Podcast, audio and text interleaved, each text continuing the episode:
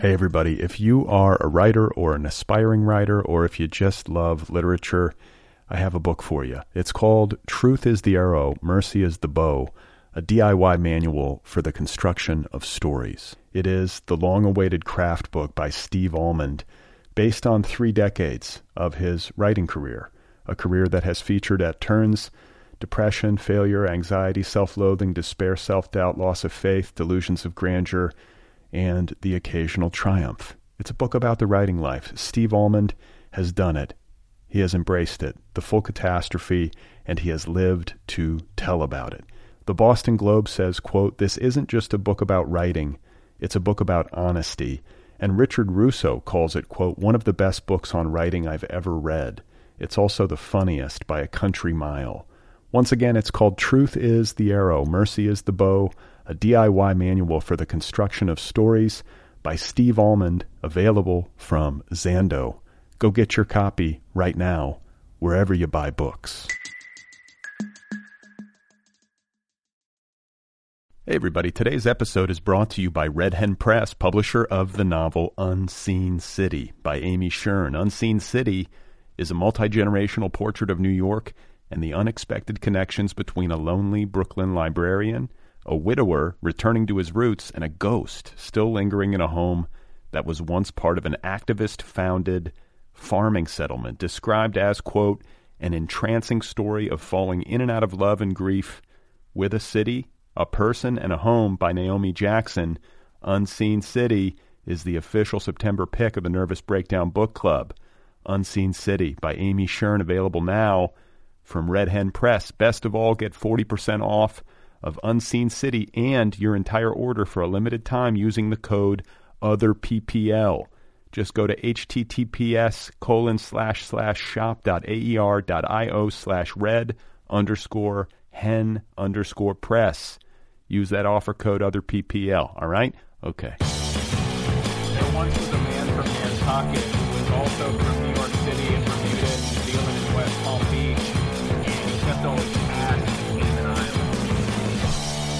Hey everybody, what's up? How you doing? Welcome to the Other People Show. My name is Brad Listi. I'm in Los Angeles. It is good to be with you. It's good to be talking into this microphone to you. I'm uh, very excited to have Steven Dunn on the program today. He is the author of a couple of novels. The first is called Potted Meat. That was published in 2016, and the most recent novel is called Water and Power. Both are available from an indie press called Tarpaulin Sky. And uh, Steven Dunn was born and raised in West Virginia. He spent 10 years in the Navy. Water and Power deals with these experiences. I read it, I was really impressed with it. I wanted to talk with Steven, and he was kind enough to give me his time. So, my conversation with Steven Dunn coming up momentarily. I do want to quickly apologize for the delay in getting this episode out. I had some AT&T internet issues. We had service guys here all afternoon yesterday into the night. They had to come back this morning, but the good news is uh, we got it resolved. It was so stressful for me, just because it's taken a long time. It's been this saga. It's like the third time AT and T has had to come out. The customer service experience was not pleasant, and then we had the debate last night with Joe Biden and uh, Donald Trump. All of it together. I went to bed last night and I couldn't sleep. Just got me all like worked up. Customer service shit bugs me. Donald Trump bugs me. The whole thing. Just make it stop. It's got to stop. This is insane. Anyway, uh, this conversation with Steven Dunn should hopefully help restore some sanity. Give everybody a little bit of a respite from uh, whatever static is out there and intruding upon our serenity. You know what I mean? Oh, and let me also uh, remind you that if you want some other people gear, you can get that gear t shirts, sweatshirts, tank tops over at otherppl.com. Just click on the little t shirt on the left sidebar. And if you're out there and you want to send in a photo of where you listen, we love getting those. Just uh, email the show, letters at otherppl.com. Take a selfie, take a photo of uh, your surroundings, whatever it is. Do both. I don't care send it in. Let us know where you are in space. You can also DM the photos to us on Twitter or Instagram. All right. Okay. So Steven Dunn is the guest. His latest novel, Water and Power, is available from Tarpaulin Sky. Here he is, folks. This is Steven Dunn. Uh, my mom worked for the school. She was a cook for the school. Um, there weren't a lot of jobs, but it it used to be like a big ass coal mining town, like really booming coal mining town. Um, and people left, you know, so that's why it was so small. You know, it's just population kept decreasing and everything. So I had some friends in high school quit to go work in the mines, you know, so there isn't a lot to do there. Very small. You know. And that never appealed to you to go work in the mines? No, not at all. Yeah, it was good money though. I think about it, like my friends in like '99 making thirty-two dollars an hour in West Virginia. I'm like, shit, man, that's like that's rich, you know? yeah, I think about. Uh, I don't know if this was. I don't know if this is still a thing. I guess it probably is. But I remember when I was getting out of college in the you know mid to late 1990s, a lot of uh, a lot of people, or not a lot of people, but some people would go up to Alaska and work on those fishing boats. Oh, and it was similar. It was like the the pay, you know, for a young person coming out of college was really good. It's also a dangerous job, but uh, if you didn't work on the boats, you could work in the canneries. And I want to say, if you did it for a summer, you could walk away with like twenty grand or you know whatever it was. But it was uh, wow. it was attractive for that reason. You could make like yeah. a, a, lump of cash. Where did you grow up, um, or go to high school? Uh, Milwaukee. I grew like first part of my childhood was in Milwaukee. The second part was in Indiana. Okay. Wow. Wow. So right. you know, no coal mines, but I mean Indiana. I don't know, like Indiana and West Virginia. It's not entirely dissimilar in terms of the the milieu. Yeah, I don't think it is. Yeah, even like some of the language, uh, especially in Southern Indiana, because some of that spillover from Kentucky and stuff. So yeah, it's that Appalachian you know, uh, what is it, Scots Irish? I don't even know what you call it, but there's a, I think there's a, a similar like migratory pattern or uh, cultural history. There is, yeah, yeah. Yep. So, what about your dad? Was he was he a coal miner? No, my dad he was an electrician, so he worked on TVs and stuff like that. But he didn't work much when I was growing up. But one of his jobs was being an electrician. So yeah. What do you mean he didn't work much when you were growing up? Was he older or did he just not work? Um, I, I don't really. He just didn't work that much. Like he had little side jobs and stuff, but he wasn't like going out every day and coming back in. So I don't even know what to call it, freelancing or part time. I don't know what was going on, but yeah. Well, no, that makes that makes. I feel like that's what a lot. I mean, that's what a lot of people do these days, right? Yeah, he spent most of his time like volunteering to like coach little league football and baseball and stuff. So that's what he did mostly was was coaching kids, which is pretty cool. That's awesome. So he was involved.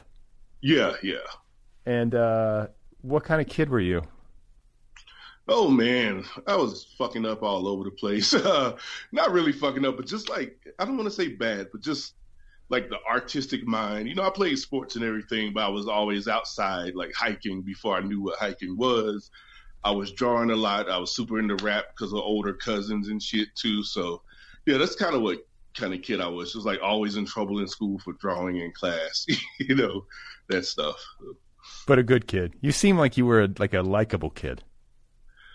I think so. Yeah, I had a couple, like a few, like really solid, good friends and shit. We were all really cool. So yeah, and like always bounce between like sports, the nerds, you know, and all of that stuff. So just kind of like cool with everybody, especially like going up through high school because I did that. You know, I played sports and I was in math field day and I went to vocational school, you know, and I was a little weirdo, so I had a little goth girlfriend too at some point. You know? Wait, so, yeah. wait, were you goth? I, w- I was not goth, but I liked it for some reason, right? Like I was attracted to her. Like that was part of the mystique was this goth shit she had going on, you know. so like listen to music. So I'm like, here, listen to this Jodeci album, and she was like, here, listen to this Ozzy Osbourne album. Wait, is Ozzy goth? I thought like The Cure was goth. I don't know. I, I need to study. I need to read up confused. Yeah, I don't know. Whatever it was at the same time, right? You know, it wasn't rap and R and B, so it was like weird goth, you know, to to us or whatever. So, so yeah, we looked pretty funny in high school. Like I write about it in you know, like people would call me JJ from Good Times and call her Dracula's daughter, you know. So we like walking down the hallway. I got 70s clothes on and shit, and she looks like a vampire, you know. what was the uh, what was the like the racial makeup of is it Kimball? That was the name of the town you grew yeah. up in? Yeah, I want to say Kimball was really black. Um, so, but my high school was about half and half. So I think we were mostly a black town in our like 400 people town. So, yeah.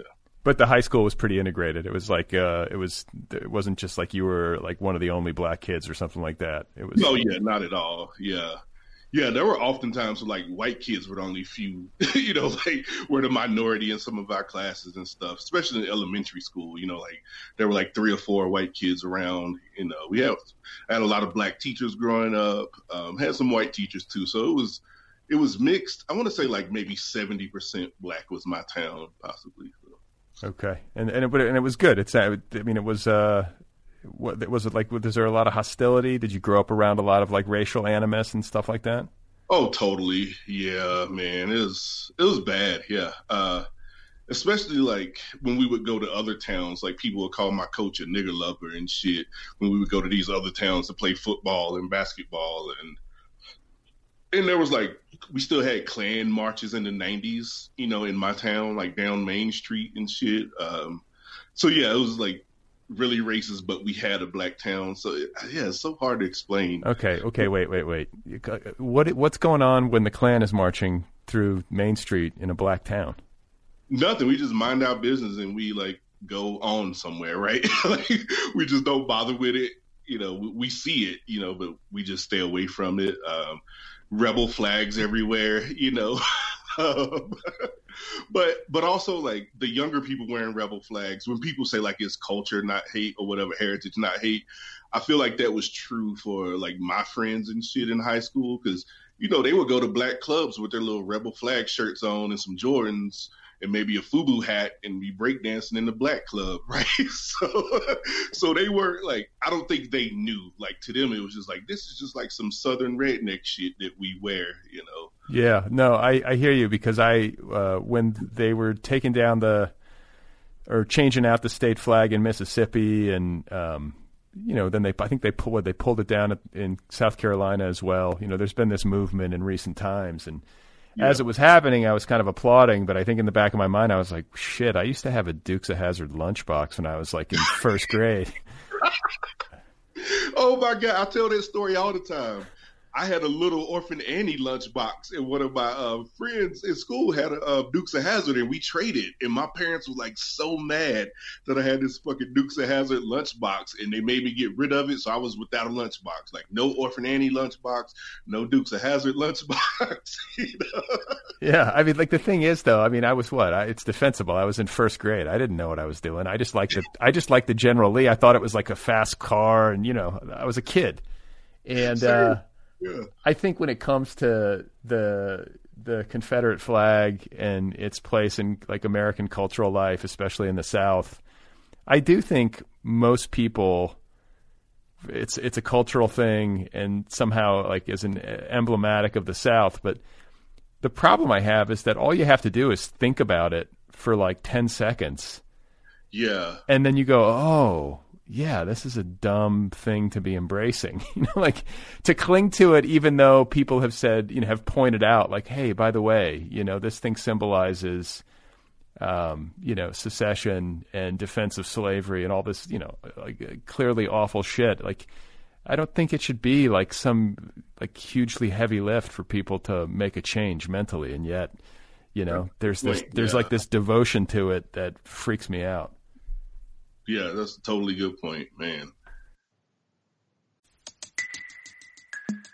Hey, everybody. If you are a writer or an aspiring writer, or if you just love literature, I have a book for you. It's called Truth is the Arrow, Mercy is the Bow, a DIY manual for the construction of stories. It is the long awaited craft book by Steve Almond, based on three decades of his writing career, a career that has featured at turns depression, failure, anxiety, self loathing, despair, self doubt, loss of faith, delusions of grandeur, and the occasional triumph. It's a book about the writing life. Steve Almond has done it. He has embraced it, the full catastrophe, and he has lived to tell about it. The Boston Globe says, quote, This isn't just a book about writing, it's a book about honesty. And Richard Russo calls it, quote, one of the best books on writing I've ever read. It's also the funniest by a country mile.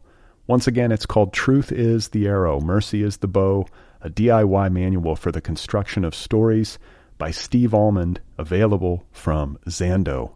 Go get your copy right now, wherever you buy books.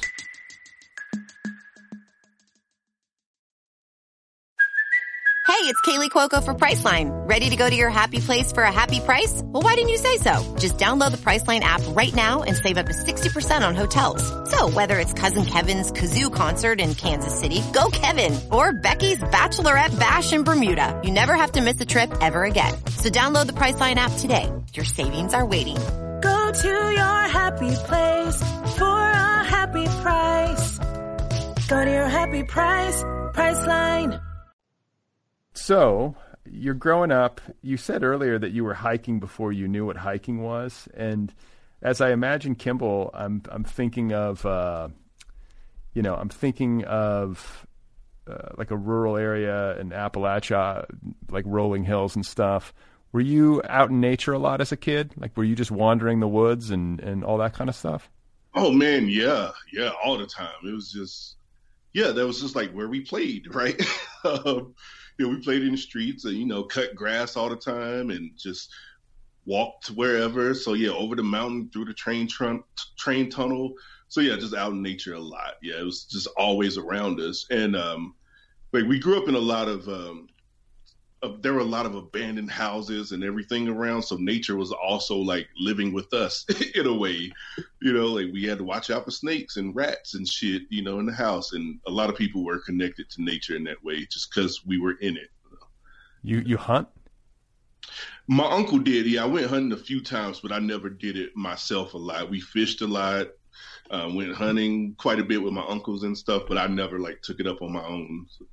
So, what about books? How do books factor into your childhood? Was it something you embraced from an early age, or is it something you came to later? Something I came to later. Yeah, they don't. I'm I'm writing about that now. How I I read a lot in elementary school. Um, a lot of like Beverly Cleary and stuff.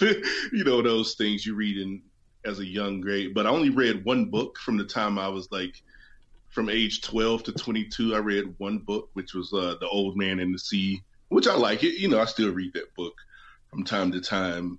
But yeah, it was something I got into later. But um, when I started writing, I list, listening to rap albums, right? So I learned a lot of geography and social shit and history shit through a lot of rap albums. So yeah, you know, so like one like fiction book, so one non-text book. Only read one non-text book throughout my twelve to twenty-two life. so yeah, do you know why? I mean, because I think back, I, I, I probably read a, like a, a bit more than that when I was that age, but I've heard similar sentiments expressed by guests on this show in the past. Mm-hmm. Usually, uh, you know, male guests who, throughout like you know those junior high and high school years, like adolescence, you, I guess you're just like so, you know, busy fucking around and being a teenager. You know, I don't know. Yeah. It seems sort of natural, you know, to to kind of not be uh, in like super like bookish nerd mode, though. I guess some people are. Yeah, yeah, it's, yeah. That is interesting. Yeah, yeah. I don't know what I think it is is busy fucking around, but but what I'm writing about now is we did that with rap albums. Like we had classes basically. Like we'd all listen to a rap album and talk about it. We argue about it. You know. Uh, so we did what you would do with books in school with rap albums. So I was like, that was a type of study for me in this type of communal way of discussing literature or whatever it was. So, so yeah, I was like, we still did that functionally. It just wasn't with books; it was with music. What were some of the formative rap albums of your youth? Oh boy, um, Illmatic, Nas's Illmatic, um, Nas's, for pretty much Nas's first three albums. Um, I want to say a lot Tribe Called Quest, a lot of Tribe Called Quest. I feel like I feel like uh, I, have been made fun of for admitting. Like I'm always like I like Tribe Called Quest, and everyone's always like that's always the shit that white people say they like. Oh, what? I never knew that. I don't know what it is. And that anytime anybody says they like it, I'm like, yes, yes. Yeah, I love Tribe Called Quest. yeah, yeah. Tribe, uh, and a lot of uh, Heavy D because my mom and my dad loved Heavy D, so we listened to Heavy D a lot, right? Uh, like I listened to it independently of them, and they listened to it independently of me, but we also listened to it together. So Heavy D was really important to me too, which is also why I like struggled with a lot of other rap too. I'm like, oh, Heavy D really don't call women bitches, and like, you know, like he's okay. you know? So I struggle with a lot of other rap because of Heavy D, which is interesting. Yeah. So you uh, you graduate high school in West Virginia, and then you go you go on to join the Navy. Is that right after you graduate? Yeah, like the summer after. Yeah, yeah. Spent the summer and then left. Yeah. What what prompted that? Um, nothing. Just being poor, actually, and uh, wanting to get out of West Virginia quickly. And I didn't know much about college. I had some older cousins that went to college, but I knew they were back, and they were talking about money all the time. So I just didn't know. Like, I didn't know you could get loans to go to college. Actually, like nobody talked to me about this stuff. So um, I wanted to be an architect because that's what I did. Like my whole like high school was doing vocational school and designing shit, making blueprints. So I wanted to do that, but I just didn't know that it was possible. So I just defaulted and joined the Navy with a couple of my other friends.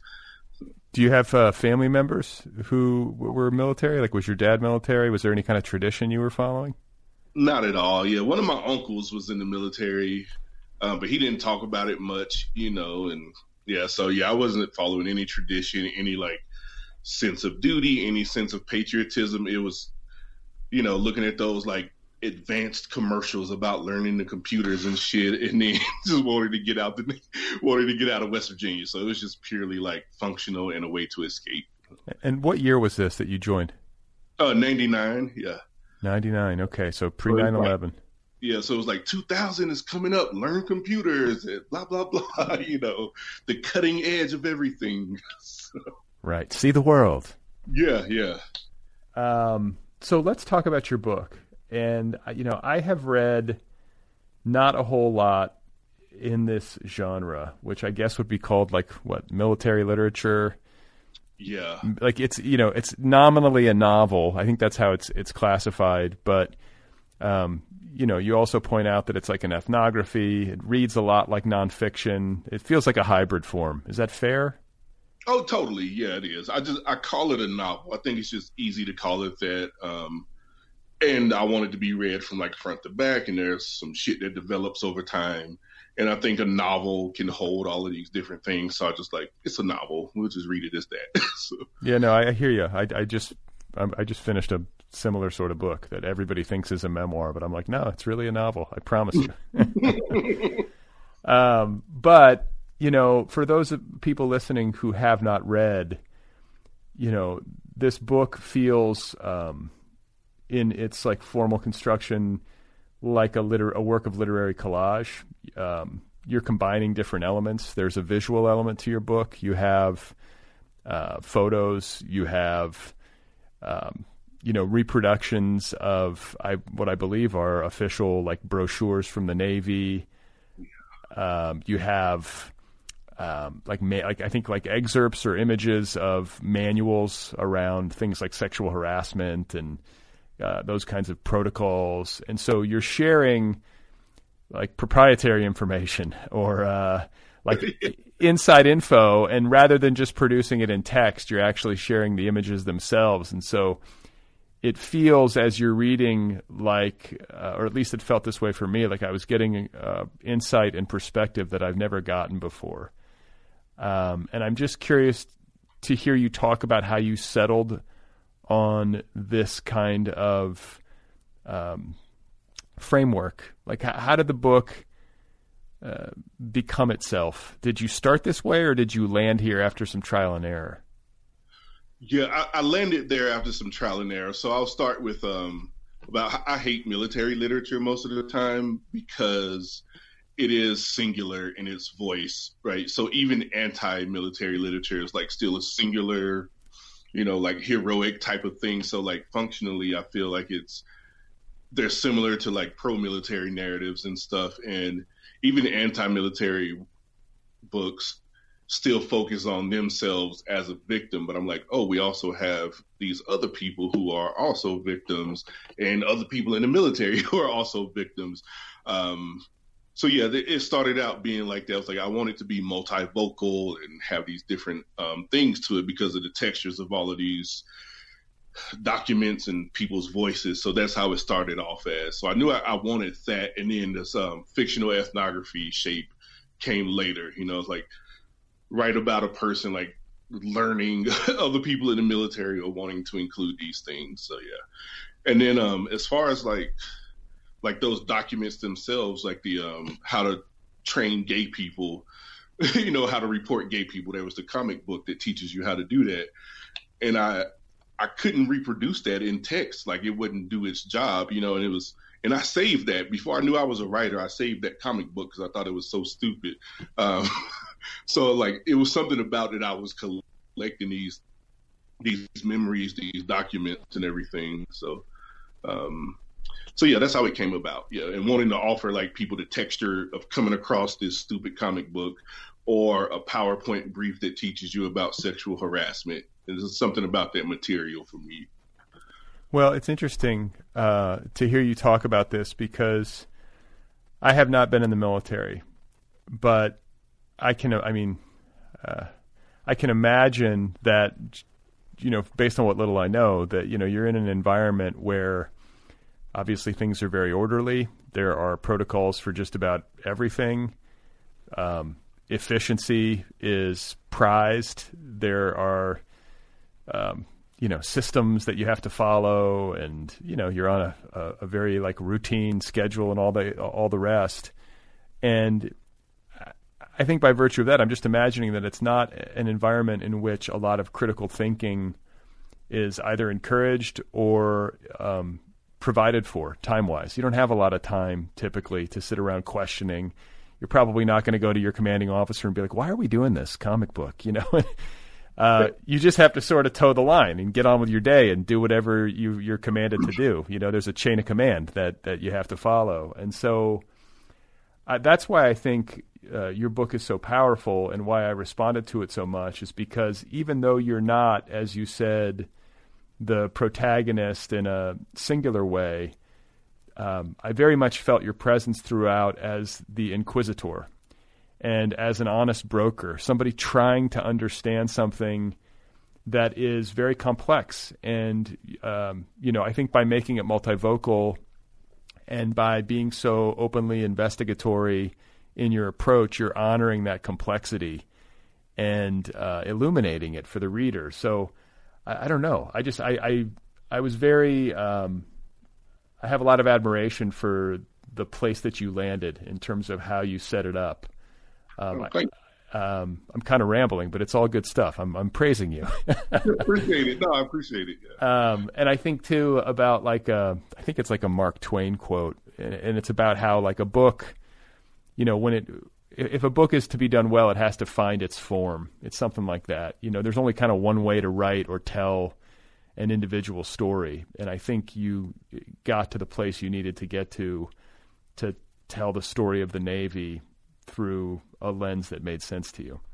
Yeah, yeah, thank you. Yeah, yeah. Uh, and I want to talk as well about, um, or I want to talk more deeply about the decision to make it multivocal um, all throughout the book, you feature interviews anonymously um, with, um, you know, fellow soldiers. I, I think are they all uh, Navy men and women, or are they people from other branches of the armed forces? Yeah, some yeah, some from other branches like the Army and Air Force. Um, yeah, I think some people specifically said like, "Oh, when I got out the Air Force," you know, so it's from other branches also. Yeah. Okay, so let's talk about that. Like you set about to tell this, and at some point you went out and conducted actual interviews, or are, are these fictionalized?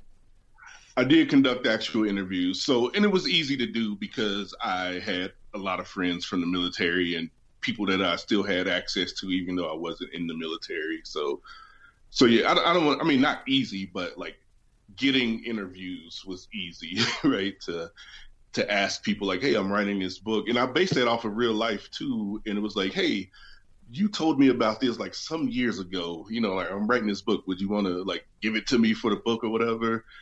And like we have all of these underground conversations that we would never say, you know, aloud while we're in the military. So that was part of the reason too. Is like I've moved through the military having these conversations with people that I think are safe enough to have them with, right? And uh, they'll tell me something. I'm like, wow, and we can't do anything with it, but you know, like support each other.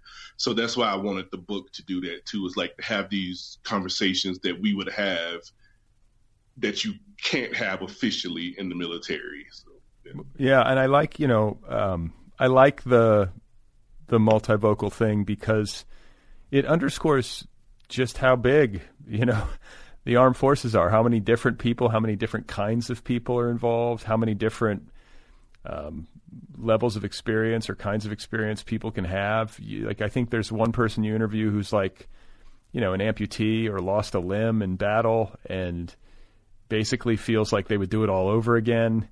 Um, yeah. You have other people who are a lot more um, negative uh, in terms of their like the way they apprehend their service and you know what it means to or you know there, there's even an entire uh, diatribe against the word service or or at least a meditation oh, yeah. on it you know so i don't know there's a lot more ambivalence uh, from other people but i think that in the single perspective books that you're referring to you know some of the classic novels about war literature there tends to be a single consciousness that things get filtered through and it's usually like either a satire or you know I think at its best, it's some kind of satire or anti-war. Yeah. Um, you know, screed. But even there, you know, you're sort of missing a lot. You're missing the people who are like earnestly like wearing that uniform and really believe in the cause.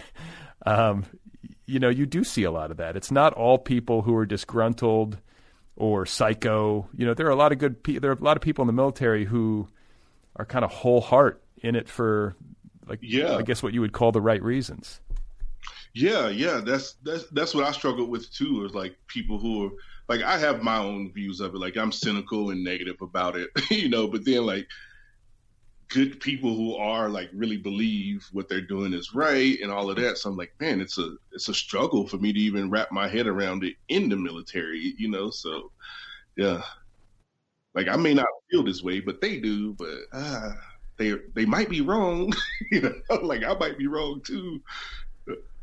Did you feel an acute sense of confusion in while you were in the military about what you were doing, or was it one of these things where like you know you, you signed up, you got very busy because the military is good at, at keeping people busy, and once it was over, you look back and were like, what the fuck was that? Or was it confusion all the way through? It was it was confusion all the way through. I feel maybe like the first year I tried to like be in the military, right? Like this is what I need to do to be here, and uh, I was never any good at it. Um, and then when I went to Japan, and there were people, a lot of people protesting in front of the base, and I think that's one of the things that like made me think more deeply about it and that, that started it. And then I started seeing more and more. And then I would collect newspapers from um, Bahrain.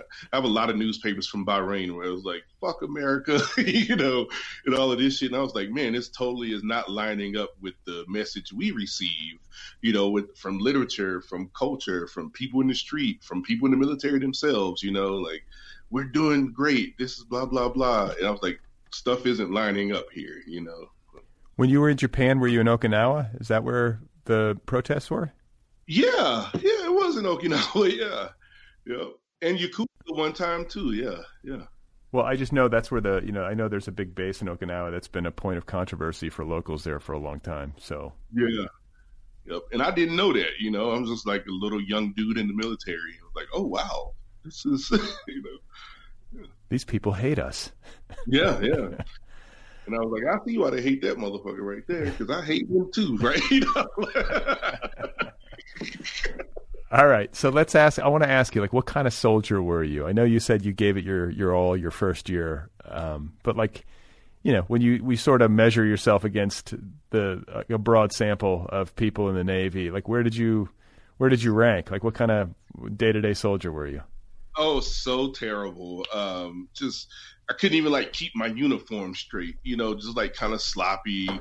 Um, thinking too much too, like too critical of myself. you know, like of everybody else, and um, just like it was easy to be in the military in a way. Like I was just slacking pretty much for 10 years and I advanced. I made money. I was able to buy houses, you know, so like I was really shitty as a soldier or a what um, seaman. Yeah, really shitty as a seaman, but I was uh, smart enough to do my job, right? So like I was good at my radar technology and math shit, but I was just not good at being in the military. Um, I got in trouble a lot. um, I, I went to one of the protests, like immigrant protests down in Denver, and then I brought the Mexican flag back to work. It was kind of big, and then somebody put a U.S. flag under my Mexican flag, so it appeared that I was flying the Mexican flag higher than the U.S. flag, which was an issue. Uh, so my punishment was to give training to everybody, like something military related training so I looked up how the military recruits below the poverty line and brought up a map of the concentration of uh, recruiting stations and shit. And so I was like, uh, the military recruits uneducated and poor people, right? And everybody got mad at me because they thought I was calling people poor and stupid. And I was like, but this is the reality of recruiting. So that's who I was, just kind of like knew you could get along and not get kicked out, but I could also like cause trouble. So yeah, I was a troublemaker basically. but that's good. I feel, I feel like you walked the line. That's what you you know you you sort of like uh, you kept collecting a salary, but you also were subversive in the ways that you could be. Yeah, yeah, that's it. Yeah. And you were in it for ten years. Yeah, um, and because after the first four years, like I just I still wasn't sure about the world or anything, just because I was so like protected in the military that and I was in Hawaii, so I went from West Virginia to Hawaii, and I was like, I don't know, like I can't get out the military right now because I don't know anything. And they gave me some money, reenlistment bonus. So I was like, oh, that's a lot of money, forty thousand dollars, you know, for six more years. I thought it was a lot of money, so yeah, that's why I stayed. well, and what about um, what about 9-11? You get in in what the late '90s, and what two years in 9/11 happens, how does that change your service? Oh my god, it was such a fucking joke. Um, such a joke in in a way that a lot of people who were in the military beforehand um, we nobody was really that patri- I don't want to say nobody, but patriotism wasn't really like a front runner of people in the military. A lot of people were like, I want money for college, I want to travel, you know. And then after that happened, then like a lot of the attitudes started changing, and I can understand why they would change, but on 9-11 people always like to say like where you were. So we were in hawaii and we didn't have to go to work because we weren't non-essential and we all got drunk in the barracks and just like glad that we didn't have to go to work. We weren't glad about 9-11 of course but it was like oh my god we don't have to go to that place today. And we were pretty much acting like college kids i guess you know? And then a lot of people who joined afterwards were like more patriotic and more serious but other people in the military before like retrofitted that to themselves, you know. So it's like this one event. I mean, events, singular events change things, especially something like that. But yeah, so I just want to say it was a joke because I feel like it was easy for a lot of people to retrofit this attitude, even if they didn't have it. And it didn't always seem sincere, but I could be wrong about that. So. What about your like? What about the actual nuts and bolts of your service? Like, did you wind up over in the Middle East? Um, yeah, I went to Bahrain once, um, but I was on submarine, so I didn't have to like physically go. We could volunteer to go if we wanted to, um, like the um, that interview in the book. So that was a fictional interview because it was one of my like experiences where my chief was like, "Hey, you can volunteer to go over there, you know, in the Middle East." And I was like, "I'm not, I'm not going," you know. Um, that's not me. So that was one of my experiences that I fictionalized as an interview for the book. But yeah, so and it was just the nature of our job, right? We were intelligent, so we didn't have to go shoot guns or anything. Um, so yeah, I didn't really like have to go go, but more on the submarine and go underwater for a couple months. Um, but yeah, it was just it was interesting. But also like I saw all the racism at the same time. Um, I, I, made a joke before a comedian did. I was like, "Oh, now like Muslims are the new niggas in America at work," and I got in a lot of trouble for that. Uh, somebody called me racist, like all types of stuff. I was like, "No, this is what I'm saying. Like, I can still see the the racism in all of this, and like what's going on in people's attitudes, you know, in the military." with this and I was like I'm not okay with this. I can't be proud and I can't be patriotic because I still see all the racism. It's not different from black people, right? Um, so yeah, that was my take on it being in there. Well, this is something that your book addresses that I think also distinguishes it in that you're talking about things that do not often get discussed in military literature or in conversations around the military, uh, which is the experience of uh, homosexuals in in the military, um, issues of race, um, sexual harassment, the way that um, you know female soldiers might be treated. Uh, a lot of times this stuff just sort of gets buried or it's a occasionally there's an expose or some story that I'll see. Maybe I'm just not reading enough, but uh, to me it felt like uh, the right choice again, uh, you know, to cover this stuff because, you know, as you describe, it happens often. You know, I'm thinking of the sexual harassment stuff. Um, this is not some isolated problem, and it, it also was kind of confirming for me because I've always wondered about that. Like, you have all these dudes in the military who are full of all this testosterone and are you know trained for aggression and all this stuff. And there's very limited access to any kind of uh, like social life or, or women or anything. And then suddenly there's a like a couple of cute female soldiers. I always think about those female soldiers. Like what must it like, like be like for them to be surrounded by all this um, you know like uh, hyped up masculine energy? Yeah man, you you said it. Yes, that's exactly yeah, it's exactly what it is. Um, I don't know. Some some people like take it on, right? Like some women I've seen take it on, like they become one of the guys, right? And um, some women don't, and they struggle with it. yeah, I don't know. Um, and that's one of the stories that I had to cut out of the book was because I had a woman um, talking about sexual harassment, so giving me a firsthand account of her sexual harassment, and then Colin Kaepernick didn't kneel for the flag, and she was super offended, and I was like, I don't see a problem with it. So we got an argument about that, and she was like, "Don't put my story in your book," and I was like, "All right, I cannot put it in the book then." Um, so it was interesting that she was really critical of the military for like not protecting her against sexual assault and like protecting the people above her who assaulted her. But on one hand, she was not critical about, um, I don't want to say not critical, but on one hand, she was not accepting of somebody else, a civilian, not kneeling, I mean, not standing for the national anthem. So that was a, yeah, I don't know what to think about this still. Uh, you know what? Here, okay. Th- this is a pet peeve of mine and it's sort of tied or not tied but it's very similar to the uh, arguments and discussions around the confederate flag.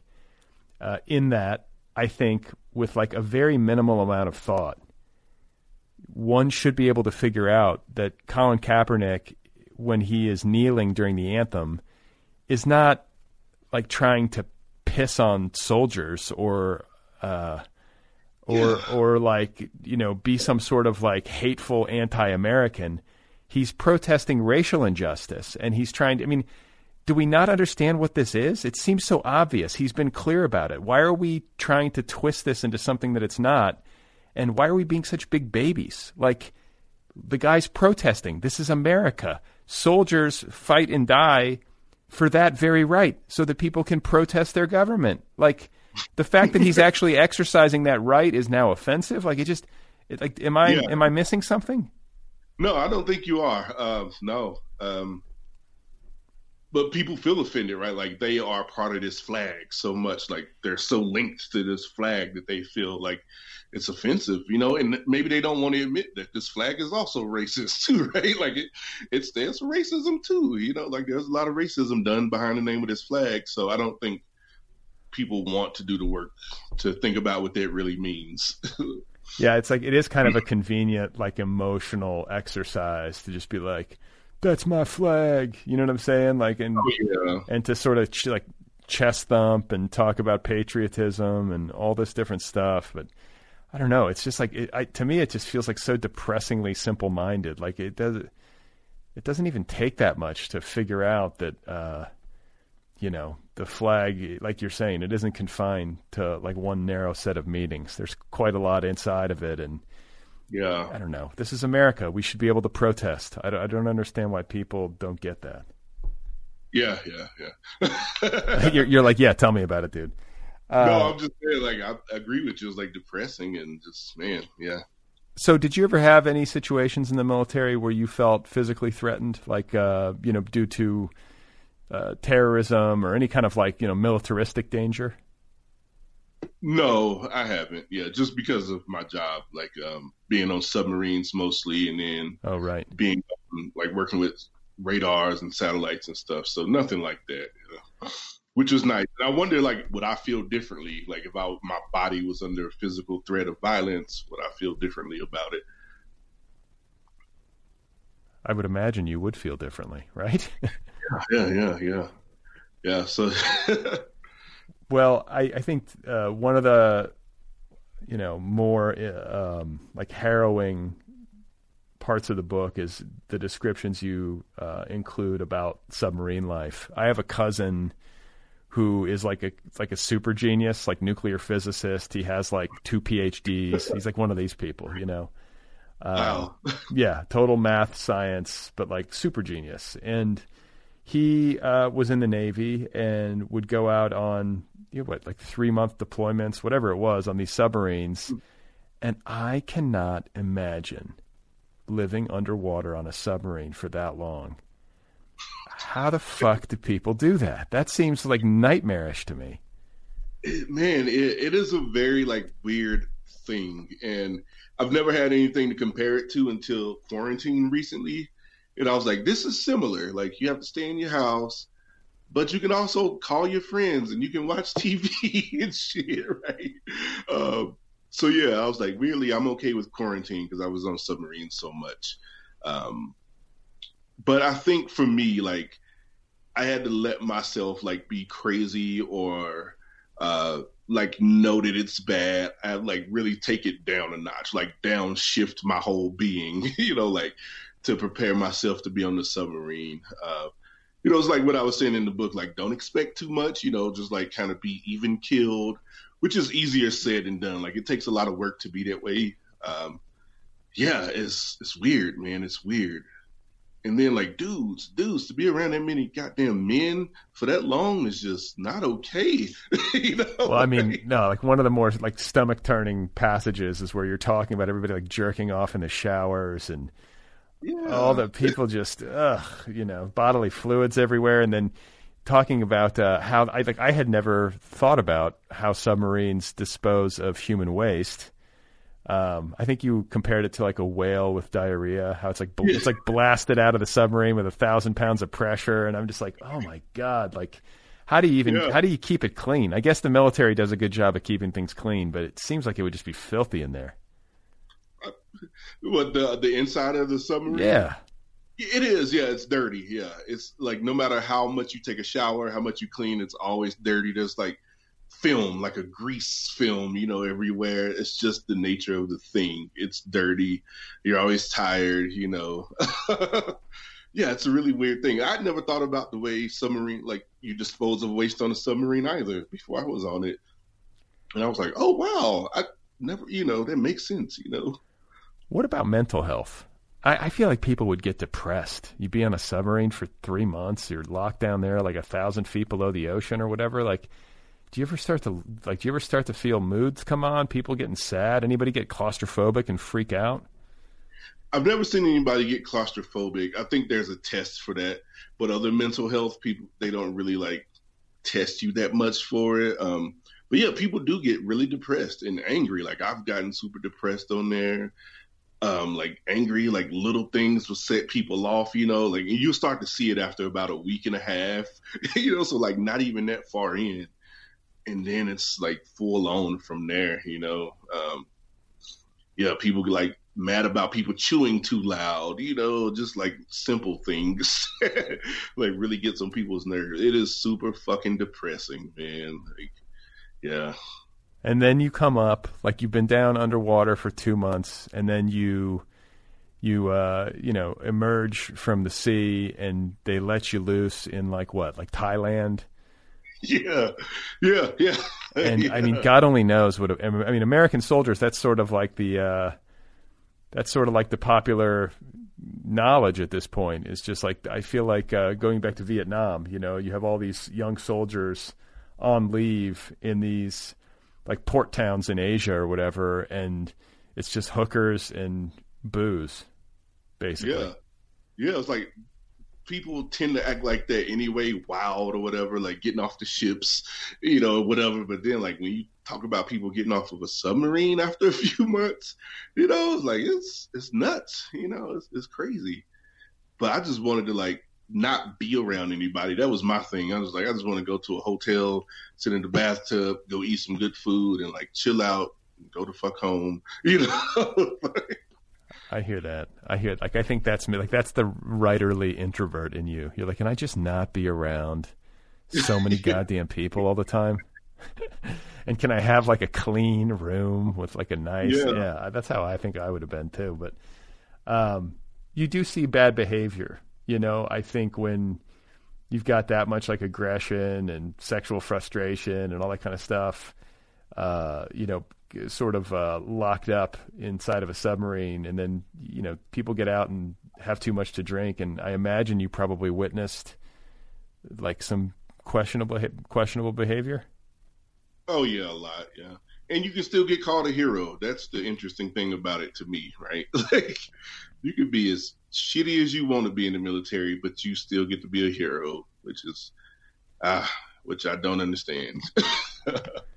How, how do you feel about it when people come up to you? I'm assuming, especially when you were wearing your like navy whites or whatever, like people would come up to you and thank you for your service at the airport or whatever. Do you ever get that? Like, and how does that make how does that make how does that make you feel? And then how does that average soldier relate to that? You guys must talk about it, right? How how like you know civilians treat you.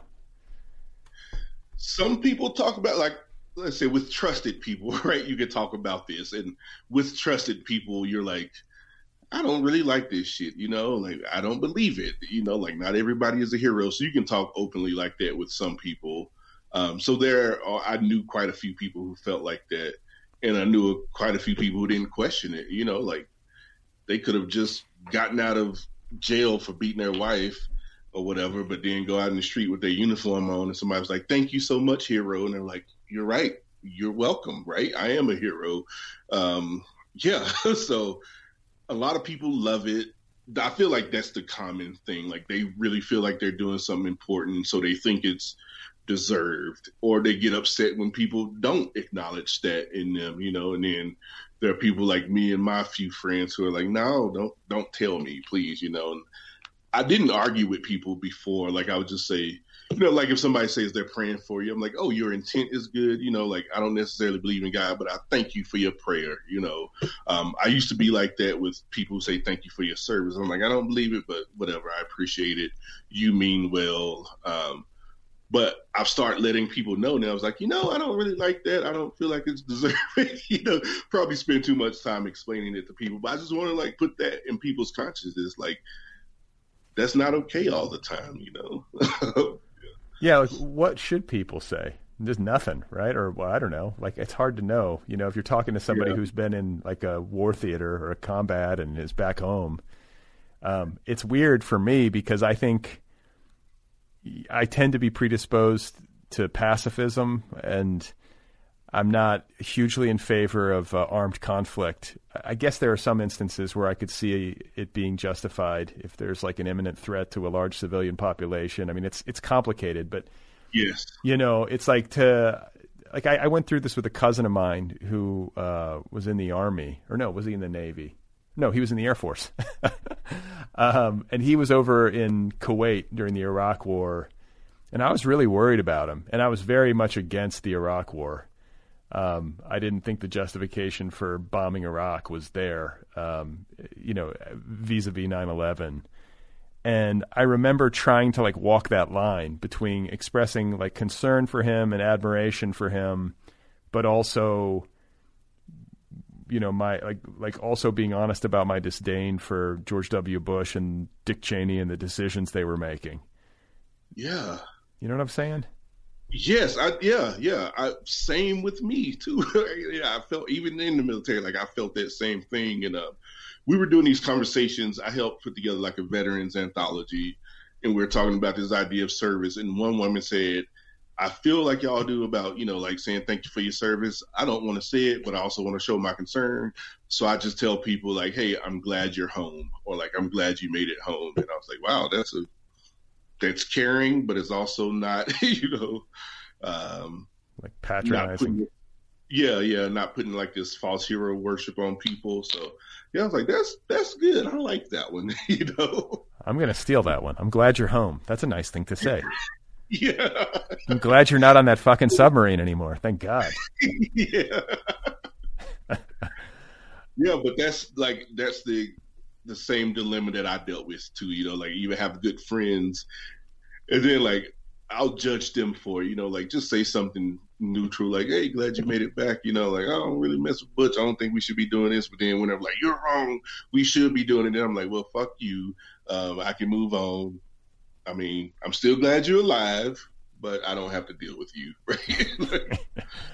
What about like what about what you learn about people? Like I I think from a writerly perspective that you must have you must get so much material from your military experiences like enough to sustain you for many books not just writing about like explicitly military things but just writing about the people you meet because you're working in such close quarters with people from a variety of different backgrounds uh, can you talk a little bit about that experience and like maybe what like the like what is the racial um, situation in the military. Like like the optimist in me wants to believe that it's better because you're sort of depending on one another for your safety. And is there a more egalitarian culture in the military than might exist elsewhere in civilian quarters in America, or is it is that a fallacy?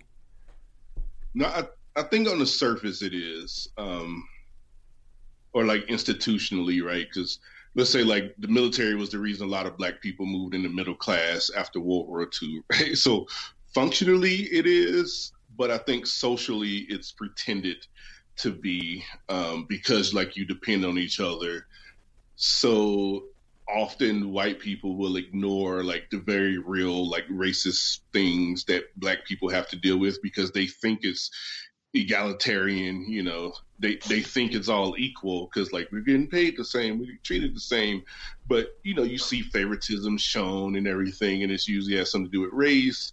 Often, um, yeah, um, and it's okay for like if there's more than like two black people sitting together, some white dude can totally come up and like if it's more than two of y'all, it's a gang, you know. Um, like it's it's a funny joke. It could be a joke, but like there's something very real behind that too that may not always be funny, you know, but so there's a liberty taking with racial things, as far as jokes, because they think it's all equal. So yeah, and ignore it. Yeah, some somebody told me that too about one of somebody I was in the military with. They heard me on the interview saying talking about the racism. Like I was in the military with you, you didn't experience racism. I was like, okay, thank you for telling me that. Uh, yeah, thank you for informing me about the contents of my own experience. I appreciate that.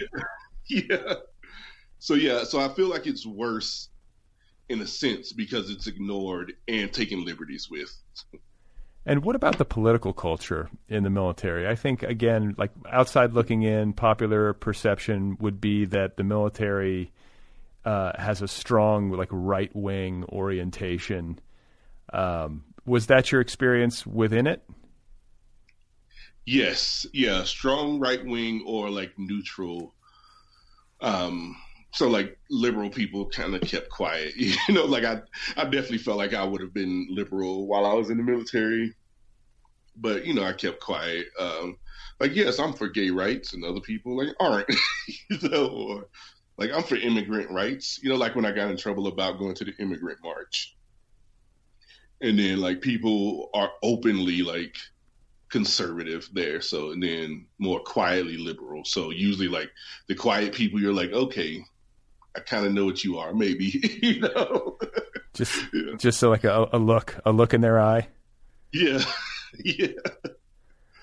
Uh, so what about let, let, go back to books because you said you know you had this this sort of fallow period between the ages of 12 and 22 or whatever where you only read a book. Yeah. Uh, but you were listening a lot to rap which i think you know it sounds like uh, it's like a form of uh, interacting with poetry and thinking yeah. thinking deeply about it. I mean that's the way i would sort of conceive of it from a literary perspective. But at some point things must have shifted and you must have started reading uh, more deeply. Can you talk about when that happened and what kinds of books were really speaking to you? Yeah, I um, what is it? So I started. Um, I was reading Nikki Giovanni's love poems. I think that was like one of the first books that I read. Like after that long period of not reading, was Nikki Giovanni's love poems, and I still have that book too. And I, uh, something from Harriet Tubman. I started reading that and then um, Kurt Vonnegut too. So those were like the things when I started reading again. I was like, oh yeah, yeah, cool books. I remember liking books in my life, you know, and uh, but I still didn't think about writing. I didn't want to be a writer until like a few years later, because I was um, I was a visual artist, so I was still painting and everything, and I had an art show. oh, sorry, I had an art show, and my wife came to the opening. She was like, "You ever realize how many words you have on your paintings?" And I was like, "Ah." You know that's that's what it was you know like preparing for the art show something didn't feel right. And i didn't realize like i was doing with words what i felt like i couldn't do visually anymore. So um, so yeah and then at that moment i was like all right i should start writing. I think i was like 26 when that happened. So yeah so i started writing again.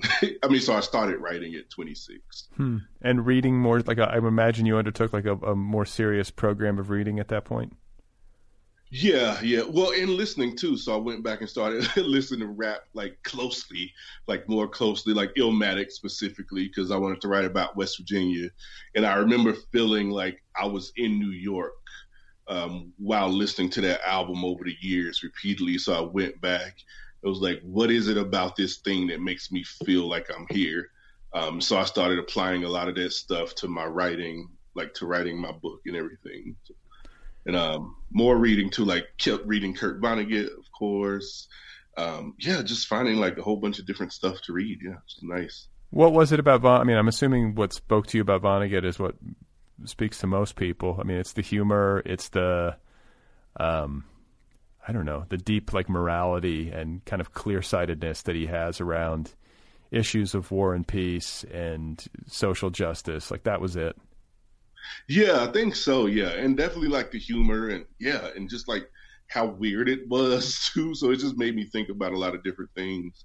Um, yeah, and I actually had a friend who was like, "Hey, have you read Kurt Vonnegut?" I was like, "No, never heard of him." You know, uh, it was a friend in the military too. Yeah, a friend in the Navy who was like sort of like me in a way. You know, and um, he asked me had I read Vonnegut, and I never had. And, I love hearing yeah. that. I love hearing that Vonnegut is circulating among uh, active soldiers, or at least or recently active soldiers.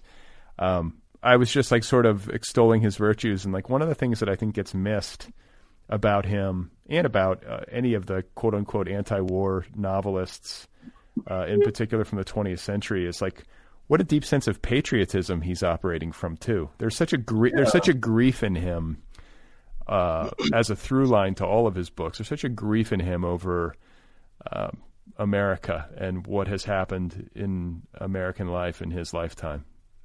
Yeah, yeah. Yep.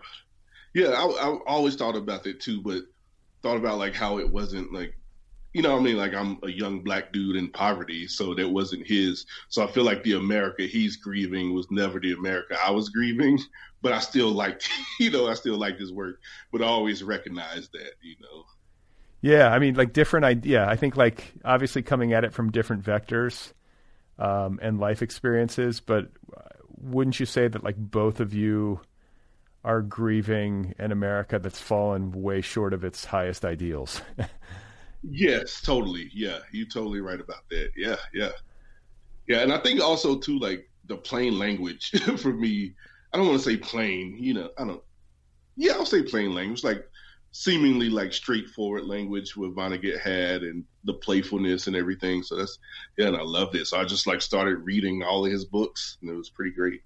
And I had to stop reading Vonnegut when I wrote when I started writing Water and Power because like ah, if I don't, I would probably write another Vonnegut book.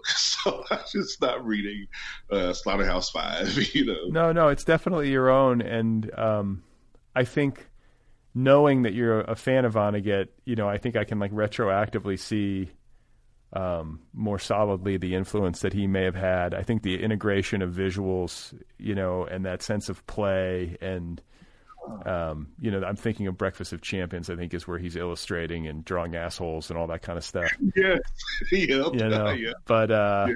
I reference him in the submarine story about the human zoo thing. Like, I made sure to reference Vonnegut because like it was a big source of my reading. You know. Sure, sure, yeah. yeah. No, and I think, you know, there's something about. I mean, his war experience was super horrific. I don't know. I mean, I guess if you read him, you probably know a bit about it, but yeah, um, yeah. It was really bad, and I think maybe even for even for me, I want to say I read something recently that got into the details of what he actually went through, or some of the most horrific things, and it exceeded what I already knew, and I knew that he had been, you know, in it, but uh, he was really wrecked by it his whole life. Yeah. Uh, I think it, you know, I don't think he ever fully got out from under it. I don't know if I don't know if you could, but uh, I guess like a, a question to ask is, do you feel that because of like even if you didn't go into combat and you didn't really witness the kind of destruction that a soldier like Vonnegut may have, or like a frontline soldier in Iraq may have, or whatever. Um, because of just the inherent stakes. Like when you're on a submarine, even if you're not, you know, in active combat, it's still dangerous.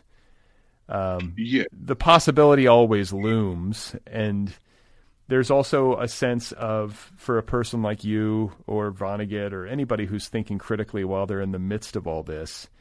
There's always got to be this sense of confusion over duty and purpose, and like, what the hell am I doing here? And is it right?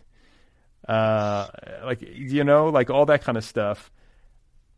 I think the question that I'm getting to is like, do you think? I guess it makes sense to approach a literature that in, involves the military with this kind of deconstructive, collagey, multimedia, playful um, kind of approach. Like to, to, to come at it on a straight line almost seems like it wouldn't work. You almost have to come at it like this in order to make any kind of sense of it, or at least that seems to be the reflex that like you and a writer like Vonnegut and a writer like maybe Joseph Heller are working from.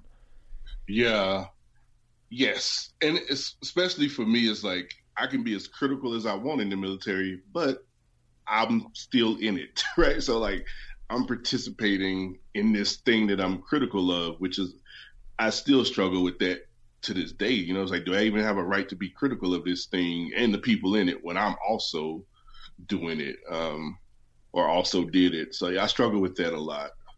Um, but yeah, but I wanted the book to reflect that struggle too. It's like the person narrating is, you know, like self-reflecting also about his participation in these things. So, and I don't know if the answer ever, you know, or if there even is an answer to that. So, well, you're such a young you were such a young kid when you joined, like like yeah. like almost everybody is who joins the military. You know.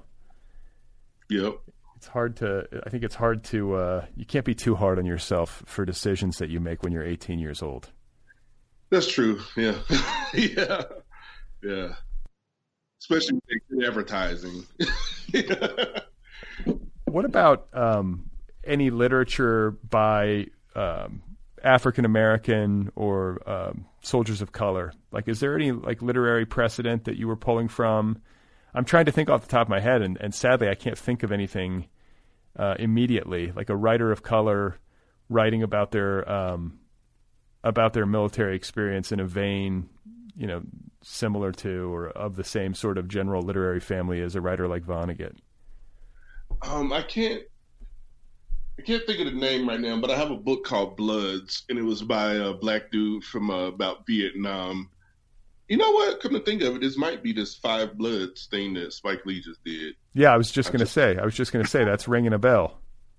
Oh wow! I never. I have the book on my shelf and didn't even think that's what Spike Lee was doing. Wow, because I haven't seen Spike Lee's thing. But yeah, I have this book called Bloods, and that was good to look at. Like they talk about the racism. Um, nothing like too satirical that they've been doing or like deconstructing, but it was more about like the reality of their experience as black people. Um, so like formally, a lot of the stuff was similar, but but I can't think of a lot of other like um, military literature by black people, and maybe I haven't done my research enough. Um, yeah, but for me, like what did it the most? That book, what influenced the book most for me was uh, Walt uh, Waltz with Bashir. Have you seen that movie? No. Yeah, Walt. I can't. I'm from West Virginia, so my L's don't show up in the middle of my words often. Uh, so Waltz with Bashir to dance. Um, it's by Ari Folman. So it's about an Israeli when Israel invaded Lebanon in 1982. Um, so he's going around like, what did we do there? You know, so he's asking all of his friends, what did we do? And I saw this movie when I was in the military. Like, uh, I think when I wanted to, when I knew that I was going to be writing, but I never thought how it would play in anything. But yeah, that movie right there, and like it's animated, but at the end it switches to this real footage, and it fucks me up every time I see it. Um, so like that thing is so it's not necessarily like, I mean, is Israeli, so not black, but someone like not white American, you know. So that was another precedent I had. Okay, so now I'm psychoanalyzing this a little bit, and you talked about how it fucks you up when it switches from animated to um, actual. And I'm wondering, like, if you thought about this, and if I'm on the right track in thinking that maybe because of the nature of your role in the Navy, like you said, you were working in intelligence and were, you know, doing radar, and you were on a submarine, and you were sort of away from combat, but you were helping to facilitate it uh, in some way like it, it strikes me that like work of that nature in a militaristic context has a certain abstraction to it. And that I could imagine, and I think too, like my cousin, I want to say was doing drone, like drone tracking, you know, like tracking from a distance uh, targets for drones, and they might have even been firing them from the states. You know, these are all these things are all computerized, and so you, it's kind of like a video game. Mm-hmm. And I you know I could be messing up some of the details, but I think about the abstraction of that process, but the very real world, uh, hardcore consequences of the work, and like how to bridge that divide. Uh, is, is that something that you have struggled with? Am I barking up the right tree? Oh, totally. Yeah, yeah. You, yeah, yeah. You, are like in the top of the tree. Uh, you barked up there. You're the top of the tree. uh, yeah, that's yes, all the time, and that's kind of like what the end of Water and Power is wrestling with too, like the drone story in there, like closing that distance from like having these people, like these ghost-like people, show up in this person's apartment, and then switching to the real stories from um, victims themselves in the military. I mean, civilian victims of the military, switching to those stories and then to the list of like actual names at the end. So that was me like um, trying to mimic what Waltz with Bashir Waltz with Bashir was doing, like switching the footage, right, animated to very real things, but also wrestling with that that distance. You know, like we have this luxury of distance from what we do most of the time, but this is the reality of it. So yeah, you totally spot on with that. okay, and you know I'm curious also, like after going through all this and writing a book about it, and obviously wrestling with these issues, uh, if you feel defined in your views of the use of military force, if they've changed maybe since you were in the military. Um, you know, if we look to a guy like Vonnegut, he was obviously a pacifist, and um, you know, I don't know. It's like it's it always feels a little complicated to me because he gen- generally advocated for pacifism and nonviolence, but he never talked about World War II as a war that should not have been fought. I think he called it a just war in the you know if I'm thinking if I'm remembering his books correctly. So He did. he obviously saw a necessity for combat in a certain context at least and just curious like where you fall on that after a decade in the Navy. similar um like always a pacifist but i like what you said earlier like exactly what you said like there could be a time when it's absolutely necessary and i wouldn't like i would not support it if i felt like that was absolutely necessary. But that could also be wrong too right? Because a lot of people felt like the iraq war was absolutely necessary. So you know, like you, what you said is really complicated, and just because I may maybe I may feel like something is just a just war one day, it may never be just, or yeah. So I don't know. It's tricky. Yeah, and I always question World War II. Like, was it really just? Like people say that often. Like, was it really a just war? I'm not quite sure. Um, I, it's one thing. See, there we go. One thing I'm sure on. Like somebody should have fucked Germany up for real. Like, I'm, I'm sure about that one. I'm not a pacifist on that one, right? So yeah, that shit was just in that instance. Um, the the rest of that shit, maybe I don't know. you know, I mean, yeah, like you talk about like uh, what happened in Japan and the you know Hiroshima and Nagasaki. I think you can have a real debate, but Hitler, I feel pretty unequivocal about. yeah, Um, I'll give a more modern example because it's also something that I just was having a conversation about with a friend, and um, she was like bagging on Obama, who I'm generally a fan of, but she was like, he, dr- you know, he did so much drone warfare, he bombed a preschool and like all this stuff, and I'm just like, first of all, I don't. I, I don't know this story, so I'm like googling like Obama bombs preschool. I'm like, did he bomb a preschool? You know, and uh, I, I have a hard time believing that he is not a decent human being based on all that I know and have heard from him. I know we're not supposed to give politicians too much of a benefit of the doubt, uh, you know, inherently, but like, I don't know. I, I, I have a lot of love for Barack Obama. And I guess like when I started to think more deeply about the issue of drone warfare from his perspective or from the perspective of any commander in chief, um, as you're sitting there, I think from the outside looking in, it would be like, yeah, don't don't drone bomb anybody. Don't do that shit. But then what if you're like the president and you're like the the head of the CIA or um, the National Security Agency comes to you and they're like, by the way, there's a camp in Afghanistan where they're training terrorists and they're going to blow some shit up and kill possibly thousands of civilians. Do you know what I'm saying? And so if you do nothing and you let this thing fester, then you might wind up having more blood on your hands than if you do something. Like I'm at least willing to entertain that idea as legitimate. Like what are you supposed Yeah. to do if the decision making process or the decision making authority is really yours? Like that's not an easy calculation. You know what I'm saying? I wouldn't want to have to make that decision. That's a horrible decision to have to make, but I can see how Obama could be rationally assessing it and could be like, well, this intelligence is pretty strong. Uh, you know, my my guys are telling me that it's rock solid and like this is what it is. If I don't put an end to it, thousands of innocent people could die. And Yeah. if I don't use a drone, then we've got to put soldiers on the ground and they could get killed. Do you know what I'm saying? Like it, it becomes Yeah, my wife makes that exact same argument because I'm like, who, who did you say was who you were talking to? A friend of yours? a friend of mine. She's like the the oh. she's like to the left of Che Guevara. She's like the leftist Oh. person I, I've ever met in my life. Oh man. So yeah, that's like I'm usually like in line with your friend. I was like, Obama get on my goddamn nerves. He drone so much shit, like drone bomb so. And my wife is like, what you're saying. So like I've been wrestling with that too. Um, too like, man, I struggle with Obama. Like, yes, I'm sure he is a good guy. He just doesn't want to kill anybody on purpose, like any kids on purpose. But then uh, there's the reality of what was done that I struggle with. So yeah.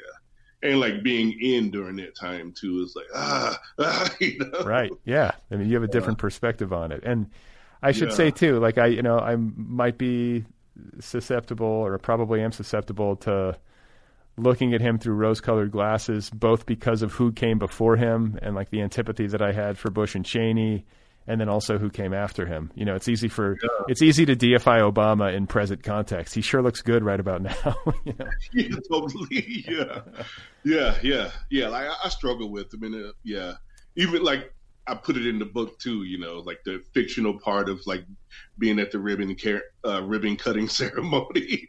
you know, like I struggle with the fact that a black dude is now like the president and still fucking everything up overseas. You know, like I struggle with that fact. Like, oh my god, Yeah. like that is very true, and I'm not always fine with that. You know, like with that type of representation. Um, yeah, I think he didn't sign some order in Cambodia, so they don't like him in Cambodia uh, to like clean up the weapons or something, and like he could have easily fixed it. And this doesn't seem like a, a moral quandary either. But then, so like children are still like picking up these yellow beads and bombs and getting messed up, you know. He could have cleaned it up. So I'm like, in Cambodia, they don't really fuck with Obama, you know. So, but that's the thing, right? Like that comes with this job, right? The job of president. So, yeah, it's weird. It is weird. It is weird. We have a, I think we have a pretty troubled last 100 years of uh, American leadership in relation to the exercise of military power. Like we've been at war for the last what, uh, almost 100 years. It's been 80 years. Yeah, yeah, yeah, yeah. Never stops. Yep. Um, so what about getting to writing? Like you, is your first book Potted Meat? Is that it? It's Potted Meat in this. Yeah, first book is Potted Meat. Yep. So, and I didn't realize that you were a visual artist. Did you have training in this, or you just came out and started painting, or? family members and stuff like cousins would teach me how to draw and paint and um you know i took art classes in high school and stuff like that and um middle school so but no like really like great formal training so there's a lot of like learning from people and myself yeah and potted meat is a lot about that too like a lot of painting and drawing and doing all of this stuff um, yeah Okay, and then you started to get down to work on potted meat, and what did that uh, like? What did the uh, composition process look like? How long did it take you? It took me a few years, um, and because I was coming out of painting too, I didn't realize that. But uh, at the time, or like in the beginning of writing, I didn't. I was like writing a lot of three paragraph stories, so like totally like composing stories like I would a painting. You know, like here's the background, here's the middle ground and foreground, and so Potted Meat has a lot of three paragraph stories, which is interesting that I, I didn't realize I was doing, you know, consciously at first. But after I picked it up on, I was like, oh, this is what I'm doing. So yeah, three years to write, and it's a lot of like short um, vignettes and stuff. And because I hadn't read a book, you know, or like hadn't read widely, one of my teachers when I was writing Potted Meat, she was like, "Oh, this reminds me of um, the house on Mango Street." And I was like, "Oh, cool, I'll read it," you know. and I picked it up and read it, and I was like, "Shit, I need to quit writing my book because my book is like copying this book, you know, accidentally copying it." But I pushed through and wrote it, so it's very similar to like in structure and style to House on Mango Street. Just ha- like a happy accident. Yeah, yeah. Well, I was, I'm glad I read it though. Like it, it did shut me down for a while, but I'm glad I read it because it did like help me out and stuff eventually. So So how does a how does a guy from West Virginia go from being in the Navy for a decade to being in Denver, Colorado? Oh, I was stationed out here. Yeah, You were? yeah. There's a, there's a Navy base in Colorado. no, the um, the Air Force Base, the uh, Buckley Air Force Base. Oh, okay. Yeah, so because like you know satellites, radar jobs, and stuff, I'm, I was on a lot of joint commands. Um, so yeah, Buckley Air Force Base has a lot of Navy people there, uh, intelligence wise. So. Ah, got it. Okay, is that down in Colorado Springs? No, it's in Aurora. Yeah. Oh, okay. So you've been there ever since. Yeah, well, I, I was here from like 2004 to 2007. Then I went back to Hawaii, and then I liked it out here so much that I, when I got out the Navy, I just moved back out here. Yeah, it's good living in Colorado. I like it there. It is, yeah, It's gotten hotter though. I feel like it's been hot. My friends have said it. This summer was like Phoenix. yeah, yeah, yeah, yeah. It's it was hotter here, yeah. All right. And I noticed the change around like 2010, like like 2010, like it's been hotter out here. It's just really weird, yeah. Or t- 2011, somewhere around there. Yeah. Well, it's only going to get worse. I hate to break it to you. Yeah, like when I was out here from like 2004, it was like nice and cool, and you know, yeah, like, yeah. yeah, we're dealing. I mean, I live in Los Angeles. We're like just getting through the fires, and I don't know, man. I climate change. I, I know there's a lot of people worried about it, but I don't hear enough people talking about how worried they are about climate change. Like we should all be really fucking worried. Yeah. Yep. Uh, well, it's good to talk with you, man. I really enjoyed this book, um, and I feel like I feel like it's a, for and even if you're not in the military, maybe especially if you're not, it's a great book to read to get a real sense of what it's like in contemporary times to be in.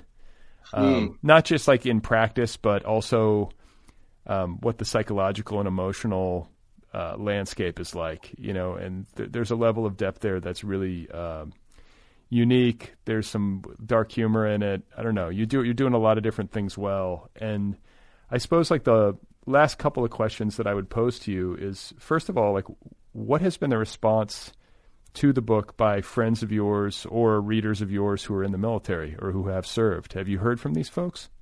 Not much. Yeah, it's been a really quiet book. Um, a few people that I know, like in the military, read it. They was like, "Wow, like you you did it." you know, it was like you got all the boring stuff. You know, like it wasn't all heroic and action driven. So they felt like it was representative of a a lot of military life. Um, yeah, a few of them. So yeah, like good people that I know who read it were like, "Yeah, I feel you." You know. Um, few military people who read it was like, "Oh man, you really got Japan down," you know. So they kind of skirted around the the bigger stuff that the book was dealing with. Uh, yeah, and I, I haven't heard from many like strangers in the military who's read the book.